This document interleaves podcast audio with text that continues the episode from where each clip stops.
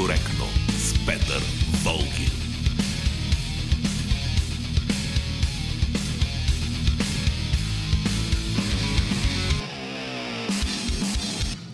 Здравейте, това е времето за политически некоректното оговорене по Хоризонт.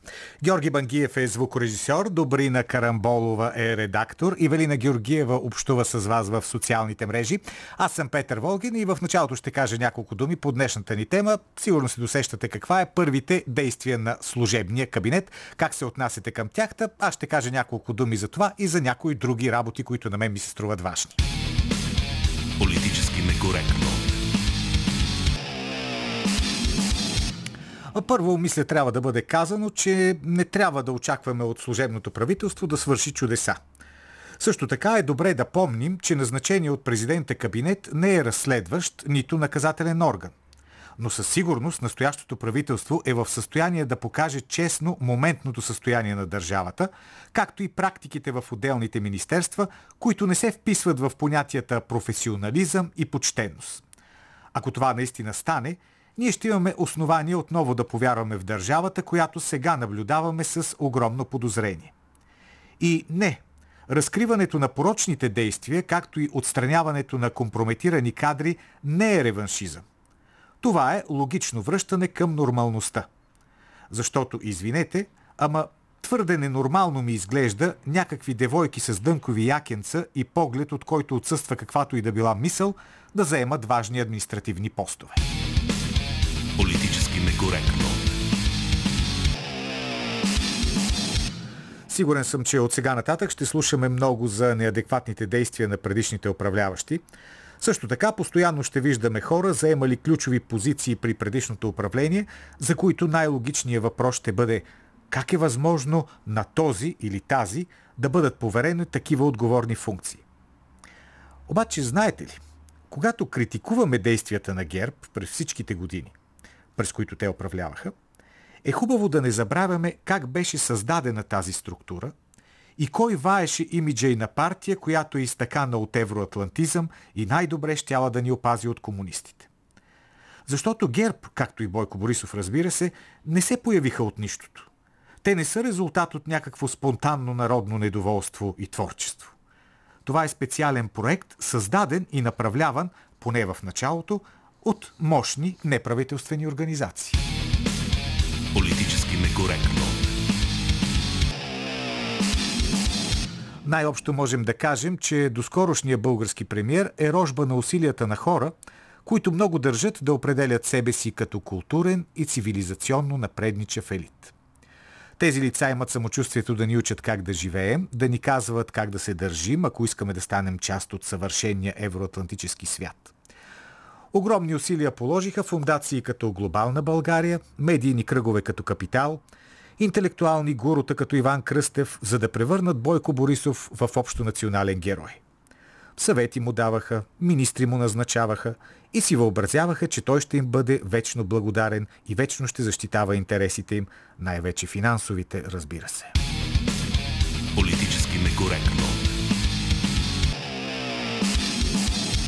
Обаче лидера на ГЕРБ твърде скоро се еманципира от менторите си и реси, че му е по-изгодно да си играе с техните економически противници. И тогава въпросния интелектуален елит спря да славослови Борисов и започна да го обвинява, че бил автократ, потъпквал законите и, ето и най-страшния упрек, защитавал интересите на Русия. Изобщо много любопитна еволюция извървя целокупния умно красивитет по отношение на Борисов. Първо го увеличаеха, после се въргаляха по жълтите павета в истеричен опит да го върнат във властта, след като за малко беше изпаднал от нея през лятото на 2013, а накрая го обявиха за илитерат и мафиот.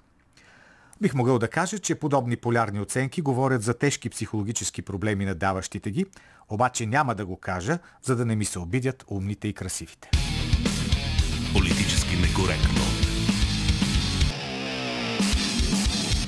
Никога не бих казал, че хранениците на чуждите фундации имат психически проблеми, но и никога няма да престана да им припомням колко обичаха Борисов и как го развяваха като знаме в борбата срещу комунизма.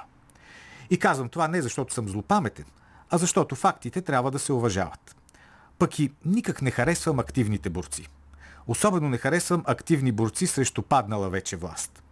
А забелязвам, че бройката им все повече се увеличава с всеки изминал ден.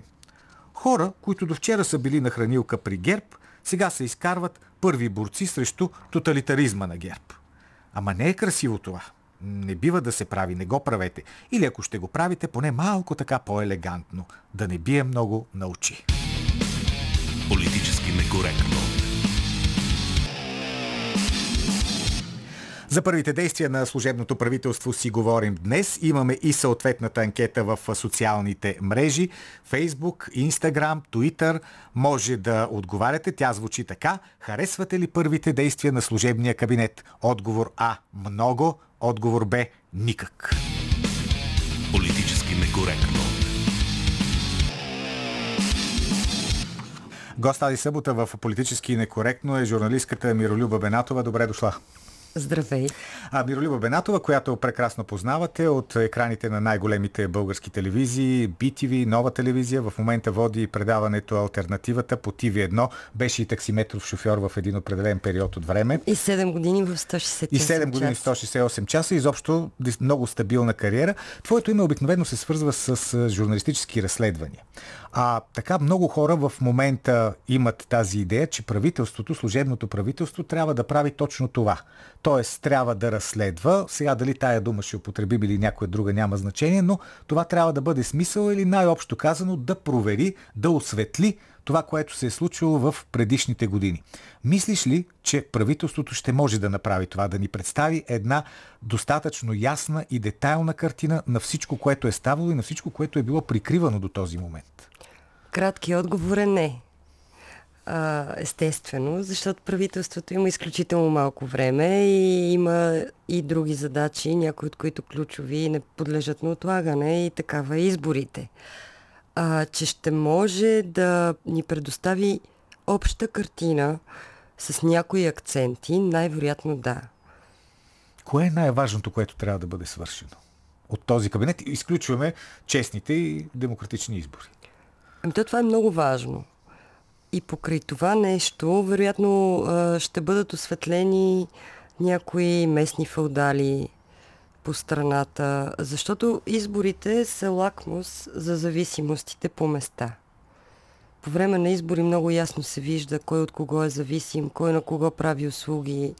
През, през осигуряването на гласове за определени партии, обикновено свързани с силните на деня. Сигурно именно за това се говори и то вече беше казано неколкократно, че едва ли не едно от първите неща, които това правителство трябва да направи е да смени полицейски шефове, да смени областни управители. Дори Цветан Цветанов, ако си спомняте, да. на консултациите с президента, беше така от тези, които много искаха да се разменят Той най-добре знае. полицейските директори. Вероятно знае защо. Защото на местно ниво се знае всичко. Но обикновено ръководството определя дали се работи по едни хора или не се работи, казано на жаргон.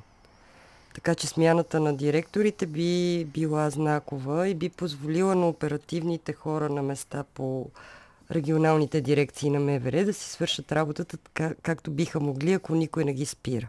Това е идеалистичната картина, разбира се. Аз не вярвам, че има толкова драстично разделение черно-бяло на добри и лоши има конкретни личности с конкретни постъпки и ние към днешна дата можем просто да се надяваме, че настоящото ръководство, например, на Министерство на вътрешните работи, наистина ще постъпи принципно. Аз искам за Министерство на вътрешните работи повече да си поговорим. Още повече там вече бяха извършени едни ключови, ключови смени. Те са логични. Да, да. За това какво мислиш? Защото моментално се казва ао чистка, ао страшен реваншизъм а, сменените до тук хора са свързани с политическото ръководство на Министерството и е абсолютно логично да бъдат сменени. Тоест тук е много трудно да се говори за реваншизъм и за някакво отмъщение?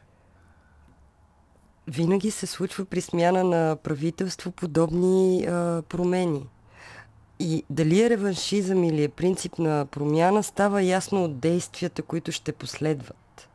Ние все още не сме видели ясни действия, категорични, за да видим дали е реваншизъм, дали е нарочно, дали е а, просто тропане с крак и демонстрация на сила или принципно поведение, което ще бъде в интерес на обществото.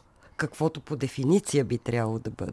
Имаше въпроси към теб на нашата страница политически некоректно. Един от тях беше за точно за сигналите, за ролята на журналистите, защото да, ето и ние получаваме много сигнали, после ги препращаме към съответните институции. Как журналиста може да проследи с тези сигнали какво се случва? Има ли той някаква роля по-нататък, за да могат институциите да си свършат по възможно най-добрия начин работата? Много зависи какъв е сигнал. Много зависи каква е причината той да попадне в журналиста. Има изключително много нюанси и детайли и не може да се слага по топ знаменател, журналист, сигнал, последствия. Мога да ви кажа какво стана с последните сигнали, които аз получих, които превърнах в журналистическо разследване. Може би сте чували, може би не. Става дума за а, източване на здравната каса през деклариране на неслучили се да. хоспитализации в правителствена да. болница. Изключително проста схема, проста, защото в нея няма медицински елемент, който да трябва с петорна медицинска експертиза да се установява дали така е или не е така. Просто едни хора, които са ходили на такива допълнителни прегледи, профилактични, в един момент биват записани като пациенти, то прияти поспешно, с една и съща диагноза емболия и тромбоза на долните крайници. Аз получавам сигнал за такива не случили се хоспитализации. Проверявам го през част от хората. Те бяха над 100. Аз поговорих с около 40 от тях и стана ясно, че да, те наистина са били само на профилактични прегледи и въобще не са лежали в болница. Пуснах сигнал до здравната каса, за да, да проверим дали наистина това е така. Здравната каса откри нарушение. И оттам нататъка, поради нежеланието на институциите всъщност да се занимават с тази история по същество, тя беше сведена до една предварителна проверка на, на а, назначена от районна прокуратура и дадена на столичната дирекция на полицията, която да установява кой е подписал а, петима пациенти, каквито не са съществували. Но това е предварителна проверка, дори не е досъдебно производство. Дали има повод да се образува досъдебно производство? И така ще минат законовите срокове, които са 6-8 месеца. И идеята е всичко да се забатачи. Когато аз попитах бившия министр на здравеопазването на един от брифингите, дали знае за този казус. Костадин Ангелов. Костадин Ангелов. Той излага, че не знае. Аз бях пускал официални запитвания до Министерство на здравеопазването и нещо повече. Министерство на здравеопазването и министъра са принципал именно на тази болница. Това е единствената болница, за която министъра няма как нищо да не знае. Така че, за да обобщя, дори журналиста да положи малко и по-големи усилия да изкара един случай пред обществото, това изобщо не означава, че институциите наистина ще се позаинтересуват. За съжаление, най-шумно а, прокламираните случаи обикновено има някакъв втори план. Какъв, някой има например? интерес, не знам. Обикновено някой се вдига на мушка и тогава стрелбата е от всички страни. Е, в момента най-популярните случаи с а, разкрития са това, което се случи в комисията на Майя Манолова в Където Народното трябва събрание. да се има предвид, че а, представителя на Градус беше най-големият изобличител на това, за което беше той отишъл да трябваше да защитава но начина по който той говореше всъщност показа колко тези хора не си дават сметка и какъв, до каква дълбочина е стигнало това, което е недопустимо, за тях да е всъщност най-нормалното нещо на света. Еми явно просто така вървят нещата. Тоест те са свикнали, че това са правилата на играта, че то всъщност не би трябвало да е така, изобщо не им хрумва, защото никой не прави така. То това е най-тъжното в цялата история, че всъщност има една паралелна действителност, в която хората си действат и знаят, че трябва да извършат определени действия, за да имат успех. А какво пише там в разпоредбите и в законите, никой не се интересува особено. Това е най- потрясаващото в цялата история. Най-потрясаващото е, че тези хора смятат за най-нормално и естествено а, държавната власт да им слугува, защото то всъщност това стана ясно, че а, един бизнесмен се обажа на премиера и му нарежда, въпреки че той каза, молил съм mm-hmm. го, но ти като се обадиш на премиера на държавата, ти направо му нареждаш да се обади на някой си в Катар или в Турция и той го свършва. Кой кого управлява? Явно процесът е двустранен, защото пък той едва ли го свършва, дали ще е Бойко Борисов, дали ще е някой министр, няма значение, едва ли го свършва, само е така, защото въпросният бизнесмен му е особено симпатичен и той питае някакви топли чувства към него. Невероятно не, но все пак има, има такава, такова едно срастване, такова едно симби, симбиоза между изпълнителна власт и бизнес. Действително е най-тежкото нещо в една демокрация. То е това, което би трябвало по някакъв начин да се стремим да прекъснем, доколкото това е възможно. И да не позволим твърдението, че това е просто един спор между двама бизнесмени, да превземе реалността да не позволим хората да повярват на това, което непрекъснато се транслира от всички говорители, свързани с бившата власт или по-конкретно с партия ГЕРБ. Защото това е нещо, което то не е вярно просто. Не става дума за спор между двама бизнесмени. Явно не, но е удобно да се представя така. Продължаваме да си говорим с, за сигнали. Сега а, ще включим а, Майя Манолова с а, още един сигнал, който, а, който идва от Александровска болница и по-специално от доцент Александър Оскар, който е началник на а, очната клиника там и той изпрати един сигнал, за който показва и има съмнение за неправомерно изразходване на десетки милиони левове. Здравейте, госпожа Манолова. Здравейте. Знам, че този сигнал е при вас, затова се обръщаме към вас да ни кажете за какво точно става дума. А, така е и този и още десетки сигнали на граждани са при нас всички от сериозни и по-сериозни за това как се харчат а, публичните пари, как а, рекетирала бизнеса, фирмите, как са си плащали такса спокойствие, как се унищожават хора, които са в земеделския а, бранш. Днес ще бъдем в една ферма за птици след няколко часа в Пловдивско, където също се опитват да унищожат един бизнес.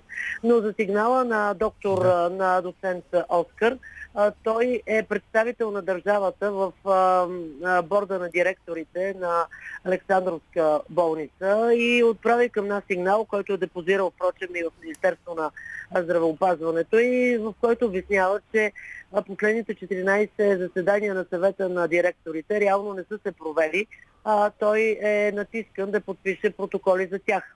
А там става дума за, действително става дума за изразходване на милиони левове и аз се чудя как могат да те карат да подписваш нещо, на което не, не си присъствал. Не само не си присъствал, то не се е състояло. Аз, между другото, вчера гледах по BTV шефа на болницата, на Александровска болница, който каза, че то това не било необходимо. Те се срещали по коридорите, разбирали се, не е имало нужда от специално заседание. Това ми се стори доста странно. Все пак отпускаш милиони левове, може ли да се разбираш по коридорите за нещо такова? Ами това е абсурдно. Става дума за една от най-големите държавни болници, собственост на държавата, която изразходва годишно около 45-50 милиона лева. Да, всички знаем, че тя е затънала в, в дългове. Сега аз не се наемам да кажа какви са просрочените задължения и какви са общо дълговете, но а, по информация става дума за просрочени в рамките на 15-20 милиона, а останалите дългове са за повече. Но вижте, самия а, самото твърдение, че може еднолично да се вземат решения за изразходване на а, милиони левове и то в една от най-големите държавни болници, наистина е а, изумително и тук а, трябва да се носи отговорност, включително от тези, които управляват болници.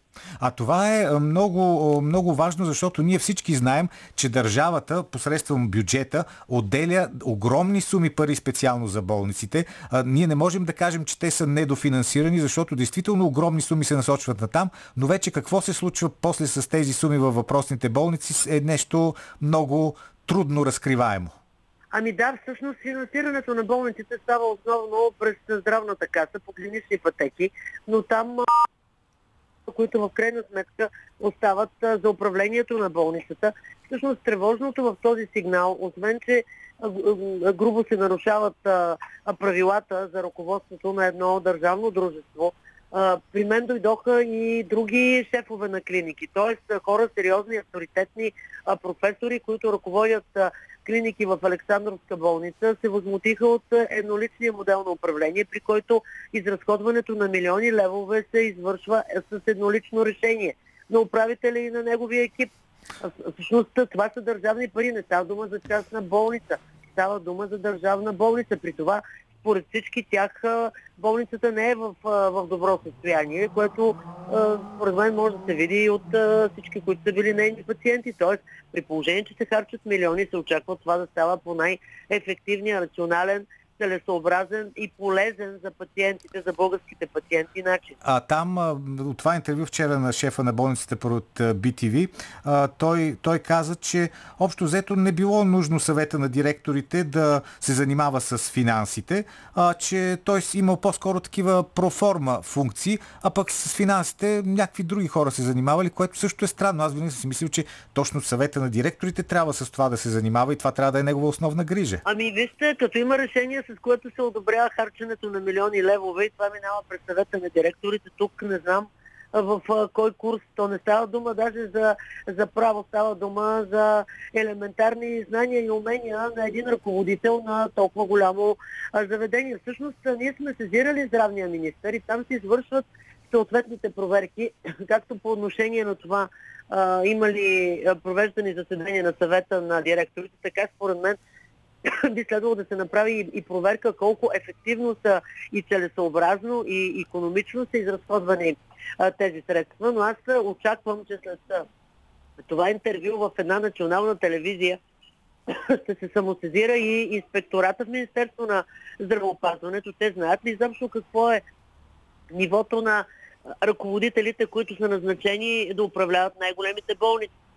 Ами, да, разбира се, ще продължим да следим това. И госпожо Манолова, да ви попитам и вече нещо чисто политическо, защото това сега е интересно около вашата формация Изправи се мутривън. В крайна сметка, вие ще се явите на следващите избори като Изправи се мутривън или с някакво друго име?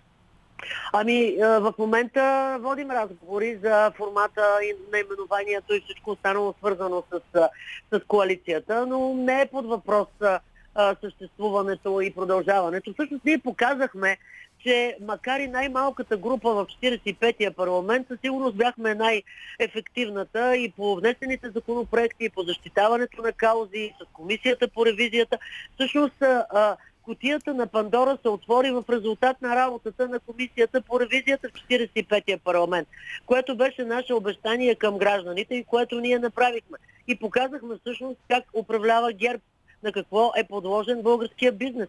Така че ние показахме, че сме едно високо ефективно а, формирование и в, в, в следващите дни ще стане ясно а, как и ще си бъдете... Мисля, че това е най-важно. И ще си бъдете Мисля, пак заедно, е пак заедно и с господин Бабикян, и с господин Хаджигенов, и с госпожа Капон. Няма ами да се разделят. Да, ние сме, ние сме пъстри, шарени, но от друга страна а, сме единствената формация, която каквото обеща на своите избиратели го направи. Обещахме комисия по ревизията, обещахме да, да отворим парламента за гражданите, обещахме законопроекти за преизчисляване на пенсиите, за подкрепа на малкия бизнес, за майките от системата ни убива. Така че ние показахме, че работим ефективно в интерес на, на гражданите и мисля, че в следващия парламент ще разполагаме а, поне с два пъти повече депутати.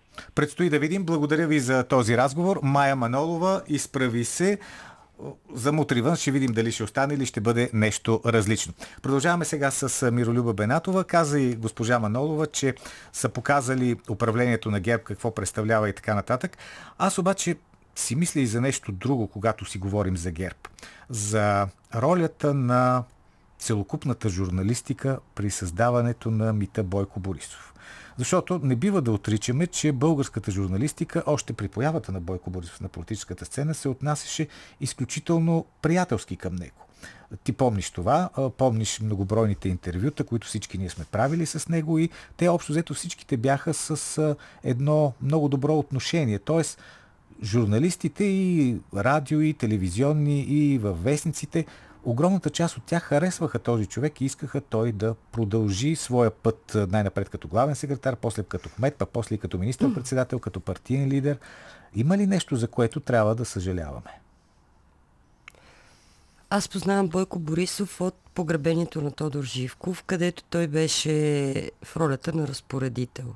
Това е 98 година. 98 година. А, той отговаряше за журналистите, така да се каже. Още тогава. Се отнасяше дружелюбно.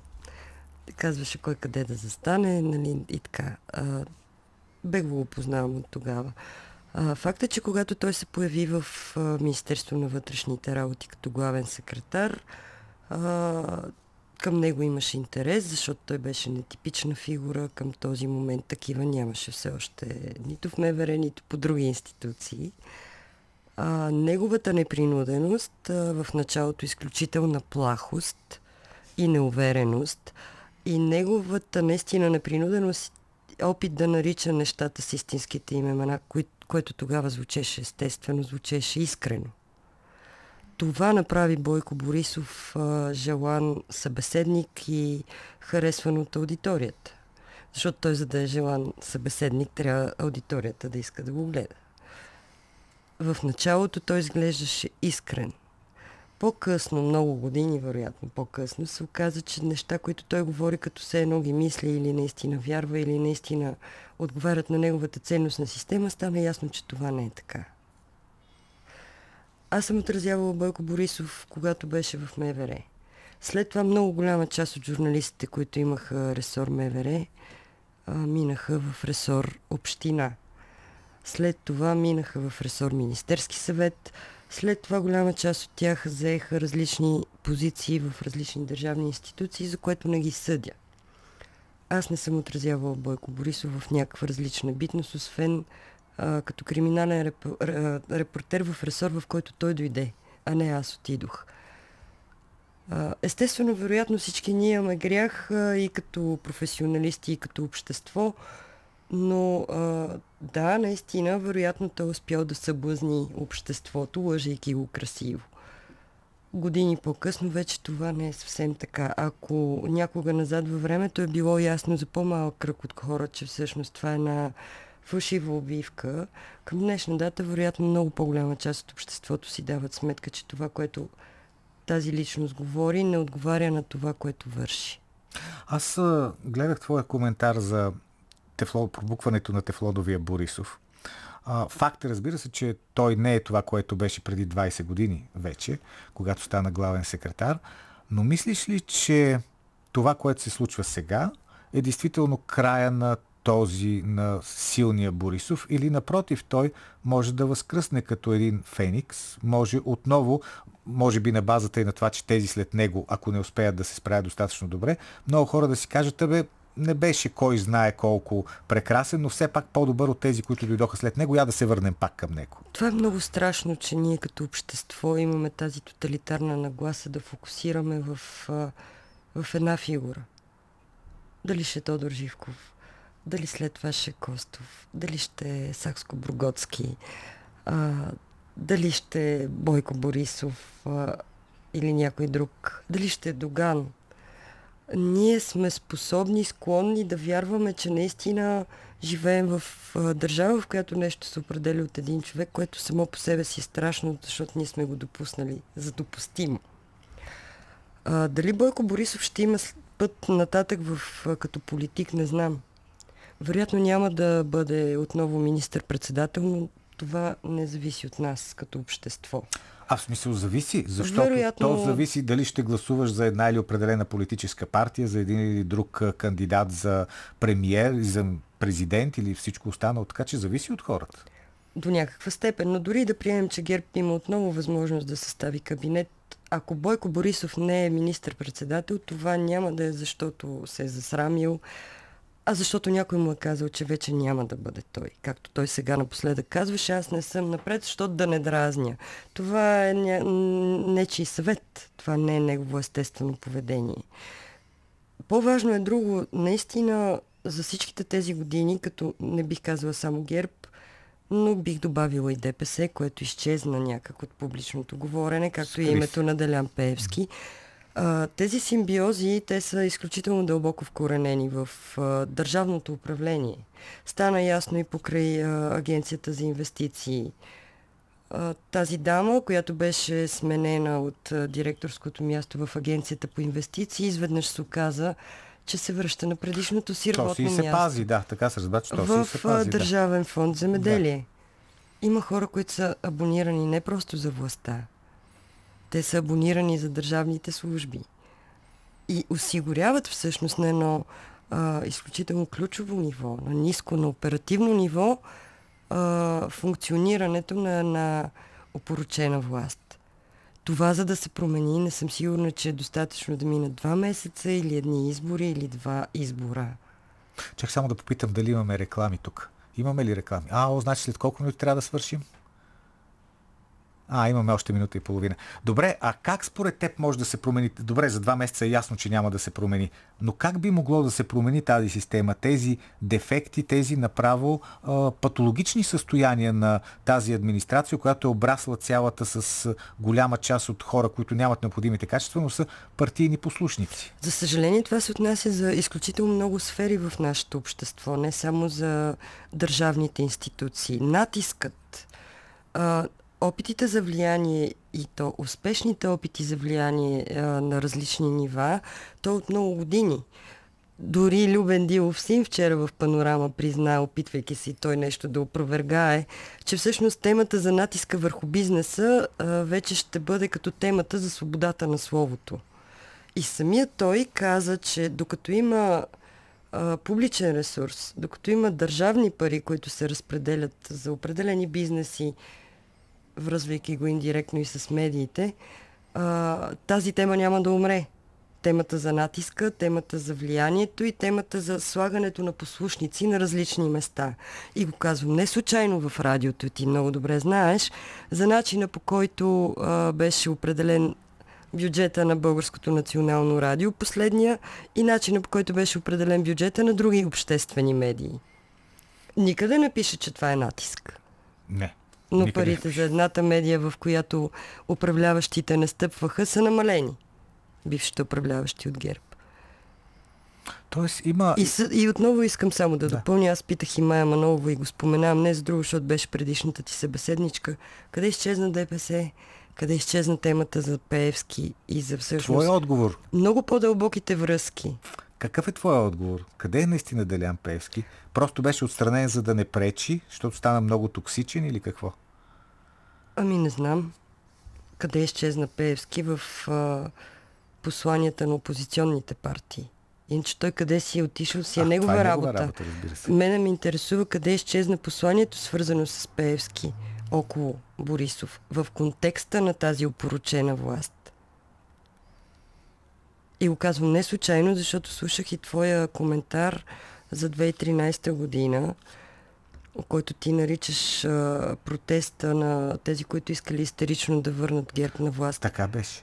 Това беше Те може би не го знаеха, но това направиха. това беше протеста, който беше срещу Делян Пеевски, че той стана по-силен заедно с Борисов в следващите години. Не е а, причината в протеста. Но- И към днешна дата този протест, който беше миналата година, на него имаше до голяма степен много хора, които присъстваха и 2013. И то е срещу същото. Срещу тази а, опоручена власт, която няма цвят. Да, властта действително, когато стане дума Когато за опоручаване, да, действително там, там няма цвят и затова много трябва да се внимава също така и как се, какви хора изкарваш на преден план и второ как и кога се протестира, защото може да се окаже, че ти искаш нещо прекрасно, па всъщност докарваш на власт нещо, което никак не е хубаво. Затова казвам, къде са посланията за Пеевски, за Гешев и за Бойко Борисов, разбира се, който бил инструмента на властта тук последните години. Ще предстои да чуем сега в предизборната кампания. Благодаря ти, Миролюба Бенатова. Политически некоректно. Темата ни днес одобрявате ли първите действия на служебното правителство или напротив не ги одобрявате? А, да ви прочита някои мнения. Райна Дамянова във Фейсбук. Докато живеем по система, която постулира корупционни действия, винаги ще се намират хора, които конкретно изпълняват тези действия. Мога да ви уверя, че и в другите демократични в кавички страни се случват такива неща, може би не толкова драстични, но това нищо не означава. Илия Въчев пък пише, че трябва да започне разчистването на калинките и калинчовците на ГЕРБ от държавната администрация, да се премахне рекета върху бизнеса от страна на същата тази партия. Важното е да се започне, все някога се надявам и завинаги да изчезне дори и спомена за ГЕРБ и одиозния и предводител. Така, ето ви и нашите телефони 0889 202 207, 029 635 и 029 336 743. Добър ден! Да, добър ден на Заповядайте. на уважаеми екип Слушам. и на слушателите, разбира се. Да. Да. да, разбира се, че трябва да има промени по върховете, за да може правителство, което макар и временно да поразкрие някои тъжни истини, тъжни за българския народ. И в тази връзка ги поздравявам и ги подкрепям. Добре, а мислите ли, че ще успее правителството да изкара най-съществените нередности, тези неща, които заслужават хората да ги знаят, заслужават и да бъдат на вниманието на съответните органи? Да, стига да се постараят на максимум и да не им пречат някои хора по долните етажи, защото това е твърде възможно. Че крият документи прочее и времето е ограничено. Въпреки това трябва да се започне това дело и да се довърши от следващото. Макар, че има голяма опасност е, предишният министр-председател да се върне, макар само с неговата партия, защото ако влязат патриотите, те ще се прегърнат в една любовна така прегръдка със сигурност. Ами, предстои, предстои да видим. То затова има избори, в които хората решават кой да влезе и кой да не влезе. Добър ден! Добър ден, здравейте. Здравейте! Прекалено рано е, но действат прекалено бавно. И Бавно? са сами. И са сами. Е, само два много важни примера ще дам. А, когато спечели първия си президентски мандат президента Вучич, за да се справи с една много финансово мощна мафия в Сърбия, той поиска съдействие от международни партньори. Между другото, до ден днешен същото се случи и в Италия. А, времето е много дълго и мрежата е много голяма до най-низките нива. Второ, посмъртно в изпълнителната власт господин Борисов няма да може да се върне, но вероятно за да си осигури някаква бъдеща сигурност, да погледнем заявката на, на Красимир Каракачанов, който от всякъде виси на Гешев. И разбира се, ще говори това, а, каквото му сложат в устата. Заявка за президентска република. Айде бе, че как така се събудихте. И третото много важно нещо е веднага и незабавно отнемане и запориране на финансов ресурс, защото парите ги правят силни и на власт. Може ли да се позволи един съвет, а, защото в края на краищата всеки трябва да се произнася, когато иска да помогне на а, държавното управление в а, определена насока. Мгм. В момента имаме един загиващ отрасъл, който се казва български туризъм. Да. А, с бъл... Понеже това преподавам, пак да кажа, че съм ваковски доцент, защото напоследък се явяват по телевизията едни от обслужващия персонал с новите дипломи, дет на чаша бира се ги раздават. А, да кажа нещо много важно. Спасяването на българския туризъм, независимо от глупостите, които се говорят, е спешно и неизбежно по начина по който тръгнахме да спасяваме КТБ Да. този срив ще е толкова дългосрочен и толкова имиджов, колкото ние не можем да си представим. Само да кажа, че повличането на този огромен отрасъл ще повлече и много финансови институции, ще повлече и съпътстващи отрасли, като транспорт, лека промишленост, хранителна промишленост.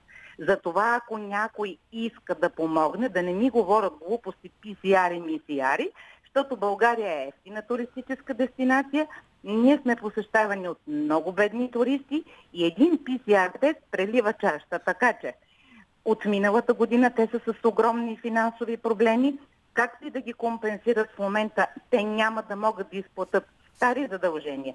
Така че ако има национално отговорно правителство, то незабавно и веднага трябва да действа с спешност, с каквато тръгнаха да спасяват КТБ, ако все пак искаме да ни остане нещо. А- Ама мисля, че това би трябвало да го разбират. Това е азбуч наистина, защото действително туризма е един от бизнесите, на които се крепи цялата българска държава, тъй че ако и това се срине, аз не знам какво ще остане. Благодаря ви за това изказване. Добър ден! Здравейте. Здравейте! Сега, а моите впечатления, че а, така наречения има такъв народ, нали, Мгм. не споменава нали, своята предизборна кампания, доколкото са имали. Значи няколко такива важни думички. Първата важна думичка е българска телекомуникационна компания. абревиатура АБГ, АПГ, АПГ. БТГ. Нали? Значи тя е приватизирана по времето на царистите Да. на годишната и печалба. Е, както много други Да, неща бяха така. приватизирани Е, на как, смешни суми. Кремиков си почваме. Нали, да завъртаме там технологията. Костов, драгалеци, мутрите и така нататък. Следващата думичка, която те не споменавате, булгар табак. А какво искате? молитве? Да, да. Не, не, понеже нямаме много Значи, време, ли- какво Значи, искате да кажете точно? булгар табак. Ама вижте в една предизборна кампания... руско-турски, саудитско-арабски поток. Построен за година и половина. Какво, какво Без искате да кажете? на български фирми по изпълнението му.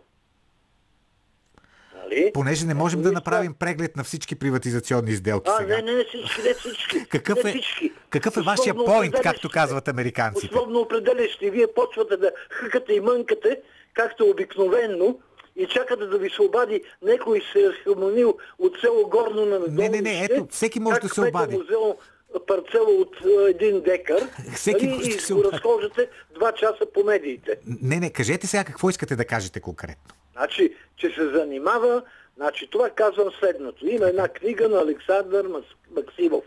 Расийска престъпност. Така? Когато зад колисието е разделено на кланове. И всеки клан си има медии. Да. И си медиите на един клан има пълна свобода да плюят срещу Други другите кланове. Да. В момента България е борба за джендърските пари. Аз викам, ако сме достойни българи, е бачи. Нали? Да се откажем от джендърските пари, от парите на третополовите, от гейовете парите на Европа, нали? и да се справиме сами. Е, това не знам.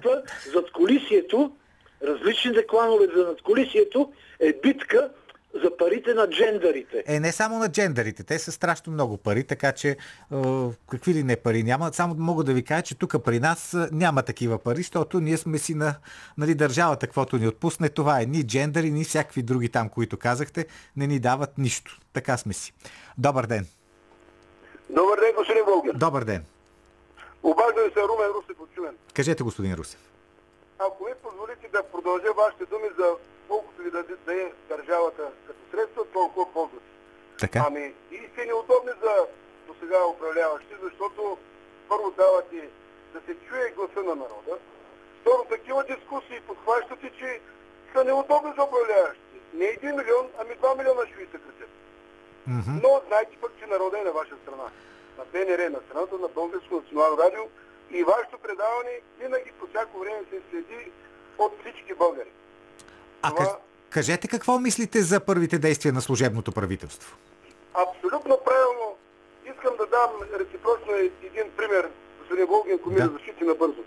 Имаше Америка, нали се учим си от Америка, от Запада се учиме. Учим се, да. А, Обама имаше администрация, свършил мандата, всички се тръгнаха.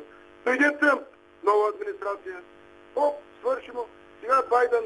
Абе, тук искам и сега, като седнем на един управляващ стол или там на някаква агенция, ако може там да се пенсионираме, че и даже и след пенсия, ако може там а, да останем. Страшно, негативно, а, отрицателно така се погледна на една дама, която я дадаха по една от телевизиите, е, че била изритана. Тя не е изритана, а в присъствието на сега действащото правителство е стоял човека там, за да ни изнесе материали, за да ни унищожи материали и така нататък. Правилно е действало, правилно действа пред президента, поздравявам го. Аз и цяла Северо-Источна България с тези назначения, след като Бойко Борисов хареса и каза, е този състав на Министерски съвет, Да. нали го чухте? Чух го, да. Трябваше да бъде от а, това Народно събрание. Да. Само, че а, нали, никой не се хвана. И тук искам да поздравя също и хората на, изправи се, на, не, на Слави Трифонов, има такъв народ, че не приеха мандата и да съставят правителство. Дали се сещате, господин Болгин, какво ще застане? А, ГЕРБ иска това, ДПС иска това, БСП трето. И ще да бъде умаскарено това правителство и народа ще я се отръпне. Така, добре, благодаря ви. И още един слушател ще чуем. Ало. Добър ден. Гос- Господин Волгин, чувате ли Да, ме? чувам ви, да. Добър ден. Значи аз се обаждам от търговец, ще казвам Състоянов. Така, господин. Бях ви се обадил преди 20 години, 2009 година. И от тогава не сте се обаждали. От тогава не съм се Леле, обаждал, обаче пропуск. когато имам възможност, вас слушам. Добре. Сега, аз тогава ви предложих един вариант на правителство на България, вие ми се изсмяхте. Сега обаче идва момента, когато да го повторя. Я го повторете. Искате ли да го кажа? Да. Само, само трима от министрите ще кажа. Кажете. Първо, министър-председател Румен Петков. А, Румен Петков, добре. Така. Второ, а, министър на вътрешните работи. Данс, Манс, там, разузнаване, ГД, БОП, МОП, всичко, Всичко, което се да. сетите, Татяна Дончев. Така. Трето, министър на правосъдие там, а, специализирани съдилища, прокуратури, не знам кой, не знам що, Майя Манова. Така. От там нататък, когото и да сложат, тия тримата са в състояние да оправят държавата. Този тези според вас са най-добрите и те трябва да присъстват. Абсолютни. Абсолютни. Защото вие представите ли си Майя Манолова колко време плюи Бойко Борисов, а дъщеря и зети работят в ведомства подчинени на Бойко Борисов. Е, то човек не може да отговаря за това къде работят роднините му, нали Е, така? как да не е важно? След като не, не харесваш един човек, а, харесвам до девето коляно няма пусна никой да отиде там. Е, как сега няма да пуснете, ако примерно не харесвате министър-председателя, пък сина ви има възможност да работи в държавната администрация, вие ще му забраните, така ли? Аз няма да му забравя, но няма да го плюя. А, няма да плюете министър-председател. Разбира се, че няма да го плюя след като сина ми там или дъщеря ми или който да е там на работа. Как ще го плюя?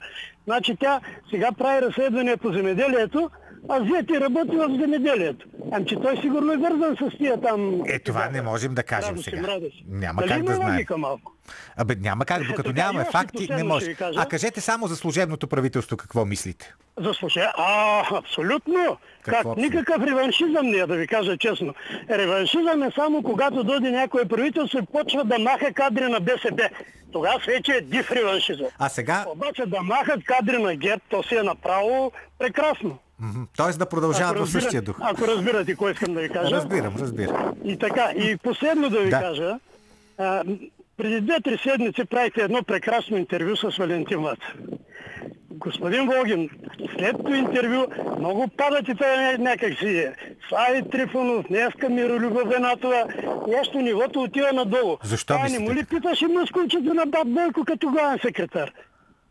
А, мъже и там не, не са ли семейни приятели с Румен Радев, а? А, това не знам кой с кого е семейен А, приятел и не ме интересува. Защото той е май летец. Не, не, ме, не ме интересува кой на кого е семейен приятел, Мен кой за не кого е женен. Но, но тя питаше мускулчето, е така аз се виждах, как го пипаше, пък сега той Бойко бил такъв онакъв. Не, не. са такива, може да са. Не, това с пипането на мускула бяха други колежки, но сега няма да им казвам имената, защото не е удобно. Пък и както, както ви казах, мисля, че личните взаимоотношения трябва да си останат в личното пространство на хората. Благодаря на всички, които се обадиха. Дай банги да излъчим един сигнал сега. Ай. Политически некоректно.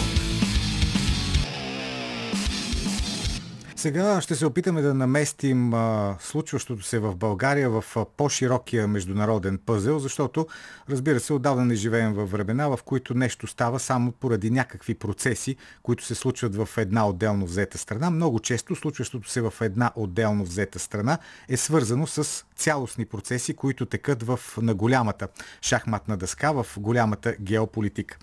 И ето за това сега ще стане дума именно за този факт, за това, което се случва в България, как се съотнася към големите, даже бих казал, тектонични процеси в света и по-специално в това все по-засилващо се противопоставяне между това, което се нарича колективен Запад и Русия.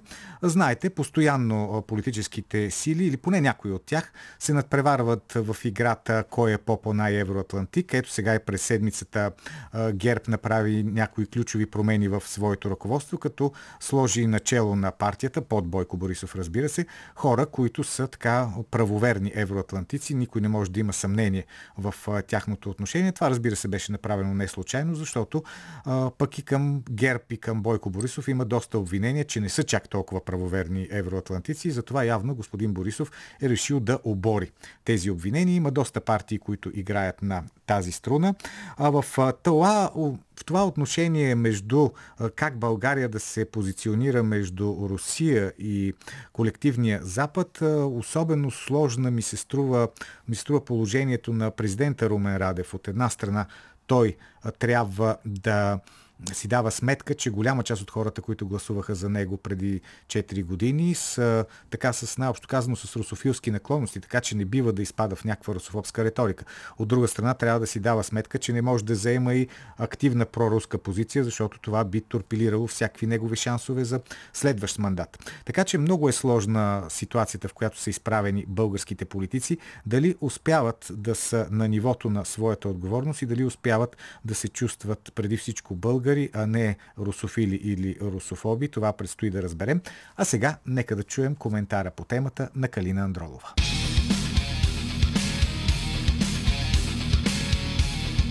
По ръба. Служебният кабинет на президента Радев представлява продължение на отдавна започналата му предизборна кампания. Кабинетът е сбор от идеологически и партийно противоречащи си фигури, събрани с една единствена цел – да бъдат предизборен знак към възможно най-широк спектър от политическия ландшафт. БСП, които основно подкрепиха Радев на президентските избори, отново са представени с минимално участие – Реверансът на Радев към кръга Капитал е добре очертан, а няколко от души представляват и реваншистката линия в правителството. Хора, за които знаем, че искат да изчегъркат герб и които цяло лято замерваха сградите на институциите с яйца и домати, изсипваха риба, къртиха павета и разхвърляха бали с слама, че да палят полицаите. Министър-председателят Стефан Янев, експерт по евроатлантическа интеграция с военен профил, е подсказаната опция на Радев да заяви ясно своята прозападна ориентация, ако има намерение да печели изборите за президент. Защото до този момент Радев продължава да играе някаква двойна и твърде неясна роля между двата външни вектора, които срещат геополитическите си и економическите си интереси на наша територия. Той присъства на среща на президентите във формата Б9, подписва важни декларации, на базата на които се формират действия срещу Русия, същевременно се опитва, ако може да не го обяви, да го скрие, за да не разочарова избирателите на БСП. Време е президентът Радев най-после да започне да заявява своята ясна позиция не само на международните форуми, но и на вътрешната ни политическа сцена, за да знаят избирателите за кого точно гласуват. Никой не може да е маскиран дълго време. Форматът Б9 обединява 9 страни от източния фланг на НАТО – България, Чехия, Естония, Латвия, Литва, Полша, Румъния, Словакия и Унгария. По своята същност форматът Б9 дава възможност за бърза оперативност, за остри пробиви чрез декларации, предложения и решения, изключвайки по-бавното и сложно убеждаване на страните от Западна Европа. Този формат е решение срещу липсата на единодушие понякога в общия европейски формат по отношение на воденето на по-агресивна политика спрямо Русия – този формат може да предложи по-интересни и по-добре защитени активности на основание на реални или пък подсилени страхове от потенциално възможни действия на Русия. При Балтийските държави са безспорен пример за подобни тези, върху които лесно се строят активни стратегии за защита – Американската доктрина за сигурност включва превенция срещу заявката на Русия за бъдещо глобално значение. Както казва Збигнев Бжежински, исторически Русия се преживява като прекалено могъща, за да се задоволи с позицията на нормална европейска държава, но в същото време е прекалено слаба, за да доминира постоянно в Европа. Русия винаги ще прави опити да възвърне сферите си на влияние. Затова активната линия на разделение отдавна минава през Карпатите, а не през Германия. А източноевропейските и прибалтийските държави са основен фокус на редица споразумения, форуми, инициативи с САЩ и НАТО. Също така интересите на Съединените щати в Украина, Грузия и други постсъветски държави са част от фундаменталния въпрос как вниманието на Русия да се държи напрегнато в конкретен фокус или конфликт, за да бъде неспособна да разсъждава в глобален план. Такива са и целите на множеството активни мероприятия, осъществявани през европейските държави, които трябва да напрягат Русия, да я отстраняват като търговски партньор и да я поставят в обяснителен режим пред така наречените демократични държави. Това са част от начините Русия да бъде сдържана – в редица анализи на американските експерти по сигурност и международна политика се прогнозира нарастването на една много по-енергична източна Европа, която ще може да прояви по-радикално отношение към Русия на базата на близката памет за съветското присъствие, както и, колкото и неприятно да звучи, на базата на много по-удобните и съглашателски елити – Инвестициите в хора и публични ресурси, които ще следват тази базова стратегия на САЩ по отношение на Русия, ще бъдат значителни. Така че в Полша, Румъния, при Балтийските държави и в България ще се подчертаят правилните варианти – сега Бойко е оставен да бъде изтласкан от враговете си, а ГЕРБ се здоби с подходящи зампредседатели, чиято задача ще бъде от тук нататък да калибрират правилно идеологическия наклон на партията. Политическата технология да постигаш целите си, употребявайки ситуационно дори враговете си, е забележителна. Така че олигархичната война у нас няма да бъде прекратена, докато не се постигне търсения резултат.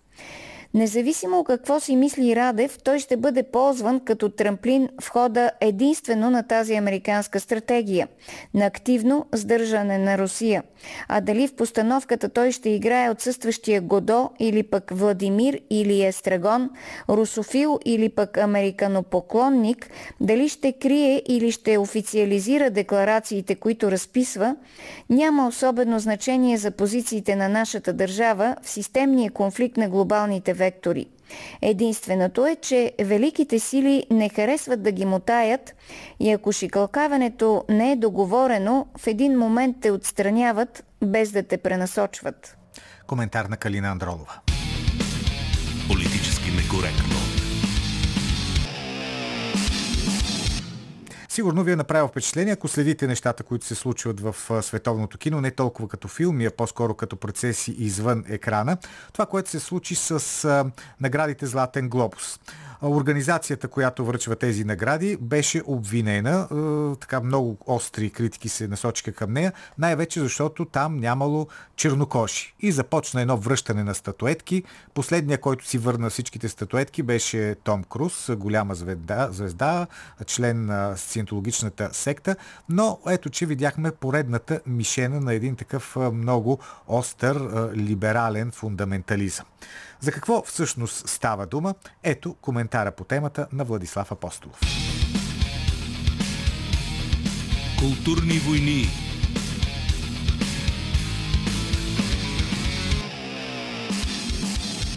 И наградата за най-нелеп бойкот печели Холивуд. Това, което имаме като елитна развлекателна индустрия, по думите на един класик, реши да се саморазправи с малка група хора и да ги унищожи в името на разнообразието и прогресивните ценности. Засрамена от слабите си резултати, исторически ниските рейтинги и обществения присмех онлайн, могъщата шоу-бизнес инфраструктура реши да си го изкара на една организация, която не се вписва напълно в новата партийна догма за задължителни етнически квоти и тотално подчинение на екстремисти. Развлекателната индустрия организира брутална блицкрик операция срещу натиканата въгъла организация на чуждестранните журналисти в Холивуд. Това са близо 90 човека от около 50 държави, които ежегодно гласуват и раздават наградите Златен глобус. След като става ясно, че сред тях няма чернокожи и като цяло религиозно почитаното вече разнообразие явно им куца, Корпоративната екосистема взе решение да ги задуши. Гигантските компании с твърде токсично влияние в целия свят Warner, Netflix и Amazon директно обявиха, че прекратяват отношенията си с организацията и вече няма да допускат своите филми и сериали на наградите Златен глобус. Или поне докато тези чуждестранни журналисти не вземат драстични мерки за расови квоти, които да намалят пропорцията на омразните бели мъже. После телевизия NBC съобщи, че официално отменя излъчването на церемонията до година и евентуално ще се замисли дали да не пусне наградите в ефира си през 2023, но естествено само ако има радикални промени в етническия състав на тази вече измъчена асоциация – за десерт мегазвездата и виден сциентолог Том Круз ритуално върна трите статуетки Златен глобус, които е печелил през годините, в знак на протест срещу липсата на diversity сред чуждестранните журналисти.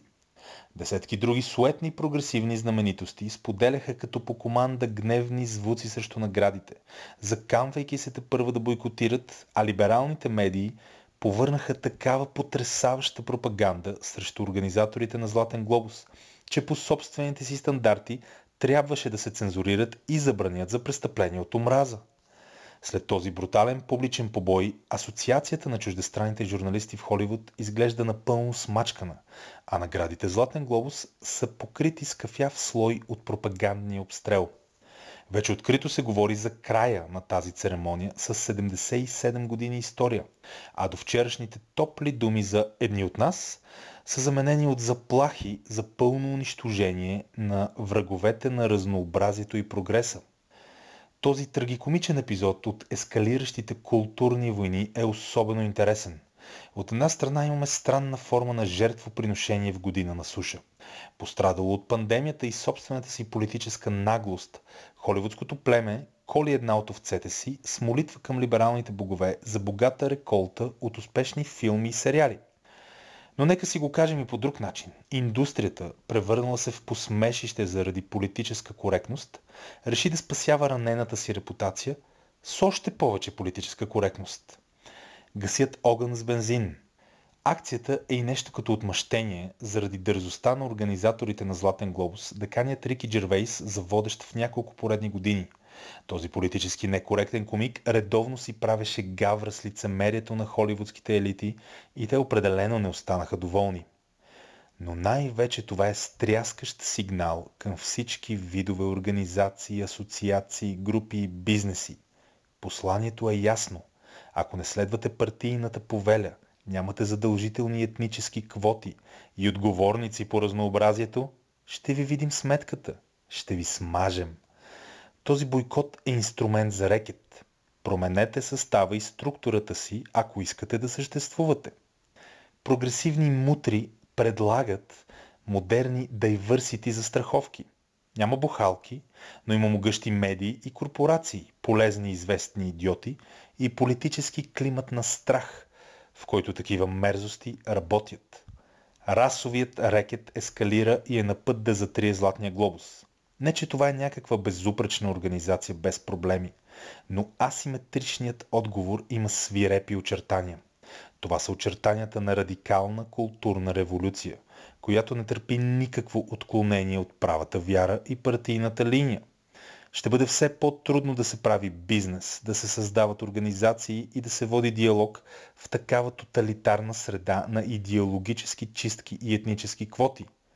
Има нещо почти иронично във факта, че именно индустрията на развлечението, въображението, творчеството и свободата заприлича на нещо като луксозен идеологически лагер – почти иронично, защото именно тази индустрия на образа и емоцията, на монтажа и манипулацията е перфектен преносител на пропагандата.